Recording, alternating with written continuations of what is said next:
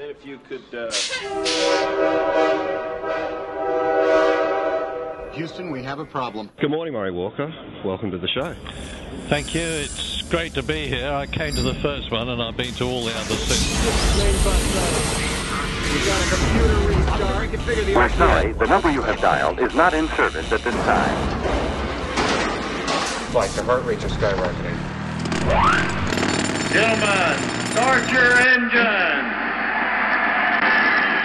Good afternoon, Radio For those who don't know, Radio Hotlet, thanks for coming and making time. It's on everybody's mind. For those who don't know, there's a big shebang. Sorry about that. Diabolical uh, um, uh, technical goodies. Radio Hotlet. Hot, hot, hot, hot, hot, hot, hot, hot. Oh, cheers, boys. Cheers. cheers.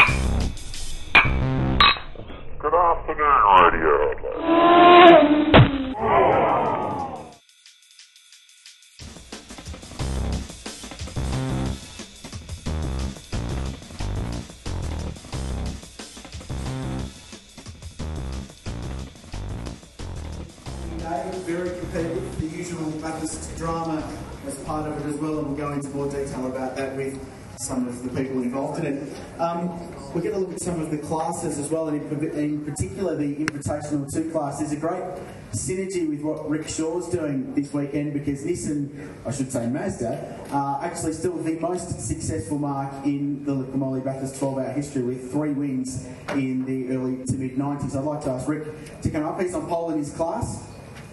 Rick, uh, congratulations for starters. Uh, this is actually your first race back to the mountain, first race anywhere, since you broke your neck, I believe. That's right, yeah. 12 months ago I had a broken neck from a tarmac rally accident. So this is my first time back behind the steering wheel and I'm feeling really good. You've got the venerable RX-7 going again, the Sennheiser car. It's a car with a great degree of history in terms of this race. Yeah, look, I built this car, the Sennheiser car for Nürburgring. We took it over there, we've done two 24 hours of Nürburg. That finished both times, so hopefully tomorrow it's going to come through and finish again. These invitational classes are pretty competitive, aren't they? They've probably been a bit overlooked in the, the build up to the race, but there's some really handy combinations in there. Yeah, well, as these races progress and you're going in leaps and bounds, there's a lot of faster cars coming in, and next year it'll be quicker again. So little cars like ours aren't quite as quick, we get pushed further and further back. We've got to watch our mirrors more often. Um, look, we're, we're, as quick as some of the other faster cars across the top of the mountain, but we lose out down the straights. It's been the big talking point today, especially the closing speed. Uh, how is it from your perspective, uh, as you said, just drive through the mirrors? Look, not too bad for us, thankfully. Some of the slower cars, like production-based cars, know, it slicks down and help them along a little bit, but uh, still it's going to be uh, pretty busy for them. They're going to be looking in the mirrors all the time plans for tomorrow? What have you got uh, in mind? We'll take it steady, drink lots, and keep it on the black stuff. Great job today, well done. Thank Please thank Rick Shaw. It's great to see the Mazda RX-7 still representing after winning this race so many times. Uh, third place, uh, where they were yesterday, where they finished the race last year, I'd like to ask the trio from Clearwater Racing to join me up on the stage. Craig Baird, Matt Griffin and Mok Weng Sun.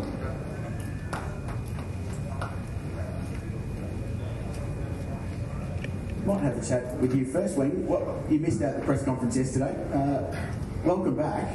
How has your return to Mount Panorama been after 12 months away? My last race was three months ago in Macau, and I tell you, this place is hotter than Macau. It's, I should have spent more time in the car warming up for this. Um, it's a fantastic place. It's so hard to, to get the time. Um, still struggling a little bit, but uh, just enjoying being here about this away from work. It's fantastic. Is it easier to come back here, having done the full 12 hour before, having known which way this circuit goes? Um, in a way, yes, but it's very different this year in terms of uh, level competition. It's up, a lot more cars, so it's a little bit different driving out there.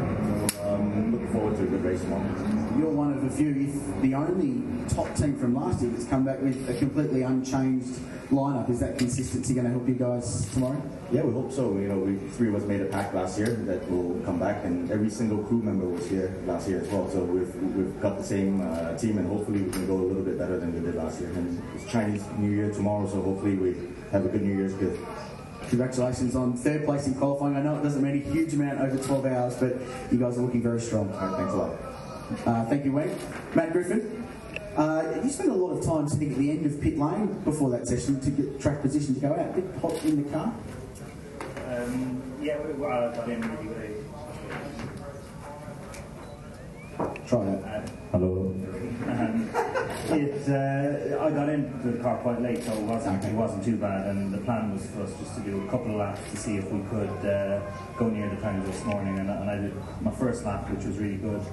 A bit of traffic, but no, nothing like I had this morning. And it was like, you know, for a second off what I did this morning, it was like, okay, that's it. We're not going to be beaten. So then uh, we made a set of changes, just kind of verified that, and then got uh, Wayne in the car to do some laps. So uh, yeah, it was.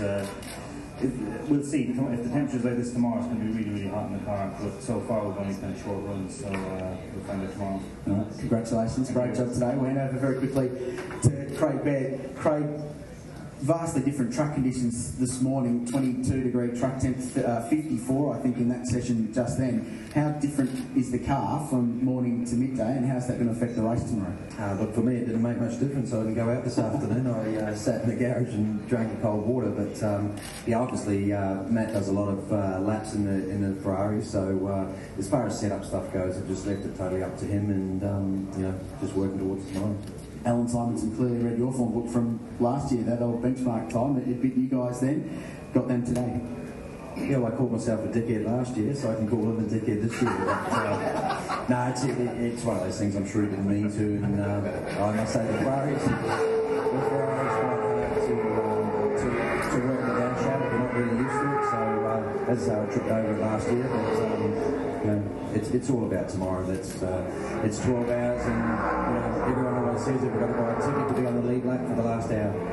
Do you guys feel confident that if you get that ticket and you're in the last hour, you've got a chance to go two places better? For sure. If, uh, if we're on the lead lap, you know, our car hasn't been out of the top three uh, every practice session. We've been in the top three. Uh, we finished final qualifying on, on top in P1, and um, admittedly, not everyone's trying for a time, and some cars didn't run. Um, I think anyone that makes a podium place tomorrow, um, first, second, or third, would have done a very, very good job, solid job. Congratulations to the three of you. Great performance today and all the best for tomorrow. Please uh, thank Clearwater Racing for joining us here. Could possibly have been first, but in the end it's second because the second best lap time for this car still got them onto the front row of the grid. Peter Edwards joins us from Maranello Motorsport. Please make him feel very welcome. Second press conference in a couple of days. Be gentle, Pete. I'll be gentle. What did you say to Allan after that first qualifying session this morning? I said, don't worry about it. Um, feels, uh, things, things happen. Uh, we're all trying, you know, trying to put in some good times. Obviously, trying to get to that reference time is is uh, important, and it's also important for the Australian GT race. Uh, so we kind of had two minds in place, and um, I guess tripped over it as uh, as has been said. I guess on the upside, that thing's a rocket ship, isn't it? It is a rocket ship, yeah. Uh, the Australian GT component of tomorrow's race should not be overlooked. That's a very important part to set your season up very strongly. It is. It's, it's a very important part. Um, you know, you sort of got to try and work out which hat you've got on at different times, but it's, it's good. I, I think it's a, a really good format. Very quickly, we saw JB with a little bit of contact with the Mosler up at Falcon Elbow at the end of that session. Uh, any major damage from that impact? Uh, we don't know yet. So car's in parc fermé. JB's just gone to have to have a check with the medical. Yep. Um, it won't be an issue.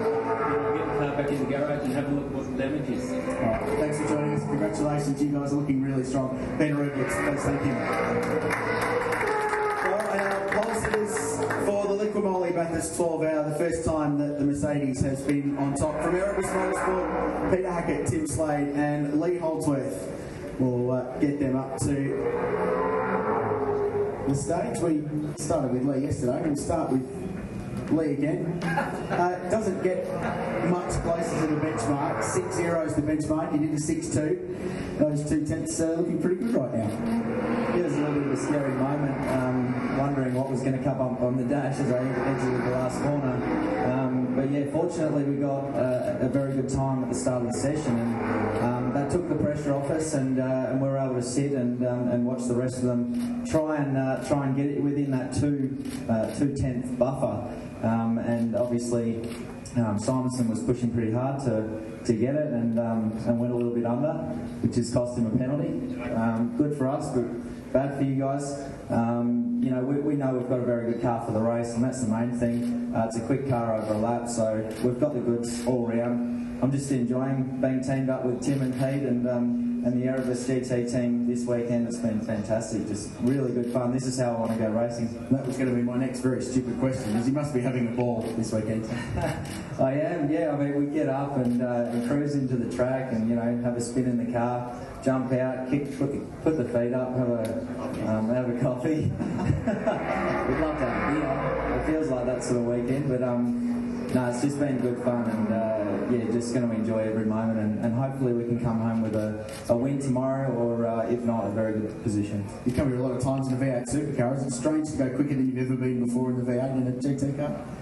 Yeah, it is. Um, I've never gone into the two minute six barrier yet, so today was my first time. It feels pretty good, but um, obviously it's a totally different feeling when you come across the line and see a two minute six, uh, two minute six point two, and uh, and you've done it with uh, you know not hanging the thing out of the fence. um, you know, it's it's a good feeling, and you know you've got a really good car under you. So um, you know, to do a two minute eight around here in a V8 supercar is uh, you know you're on the edge. And so um, totally different feel, and uh, this thing's just a, a dream to drive. Congratulations, great lap, well done. Sets you up very nicely for tomorrow. We'll hand over to Slate Dog. Uh, I congratulated you when you walked in and I said, well done. He said, well, I didn't do anything today. Cruising day at the office, Slatey. Yeah, I'm about three coffees down. um, I guess uh, I actually haven't done much at all since I was up here. Yesterday I did um, just a few laps after Lee jumped out in, in qualifying, and, and you know, like Lee said, fortunate enough to um, that he banged in a, a pretty awesome time at, the start there and took the pressure off. And I went out and um, got traffic again, of my weekend. So uh, yeah, I mean, we just sort of come in and, and we're pretty happy with, with where we're at with the setup and, and, and the car in general. And uh, you know, all of us are, are pretty comfortable, so thought it'd be best to uh, to save our stuff for tomorrow. V8 stuff starts next weekend. It's not a nice way to work your way into to that really intense stuff that starts on the 16th. Yeah, for sure. Um, you know, driving anything is uh, a plus. Um, even though it's not a V8 supercar, any lap you can do around around this circuit is uh, is a bonus. So, um, you know, it's uh, it's a good, like Lee said, it's a good, fun, cruisy weekend for us, and I guess you know, sort of slowly building it up before uh, before all hell breaks loose, basically in in a couple of weeks' time. Great job, well done, even though uh, you didn't do much and had some coffees, but well done. Good stuff. We'll hand over to Peter Hackett, who gave me absolutely nothing yesterday. I'm expecting more of the same, but Pete, I mean, how's it feeling from your perspective? As a race package, this looks really strong.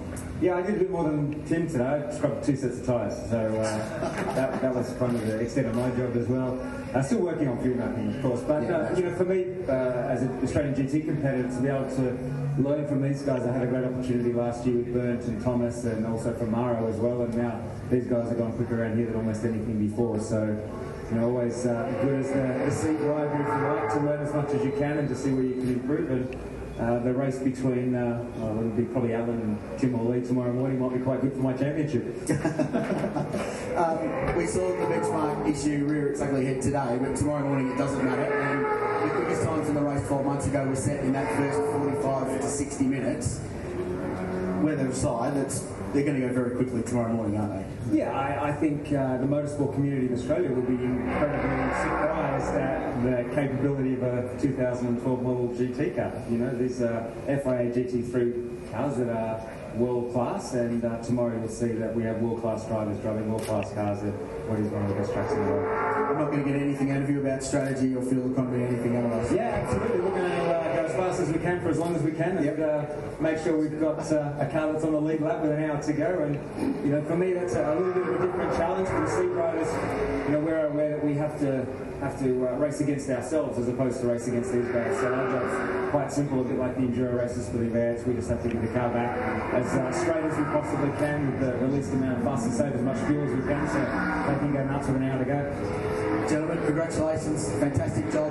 Our pole winners for the Lukamoli Bathurst 12 hour. Please congratulate Erebus Motorsport. Peter Hackett, Tim Slade, and Lee Holt. The drivers will stick around a bit for some interviews, some one-on-ones if you would like. And uh, we look forward to seeing you tomorrow for the race, which starts at 7am.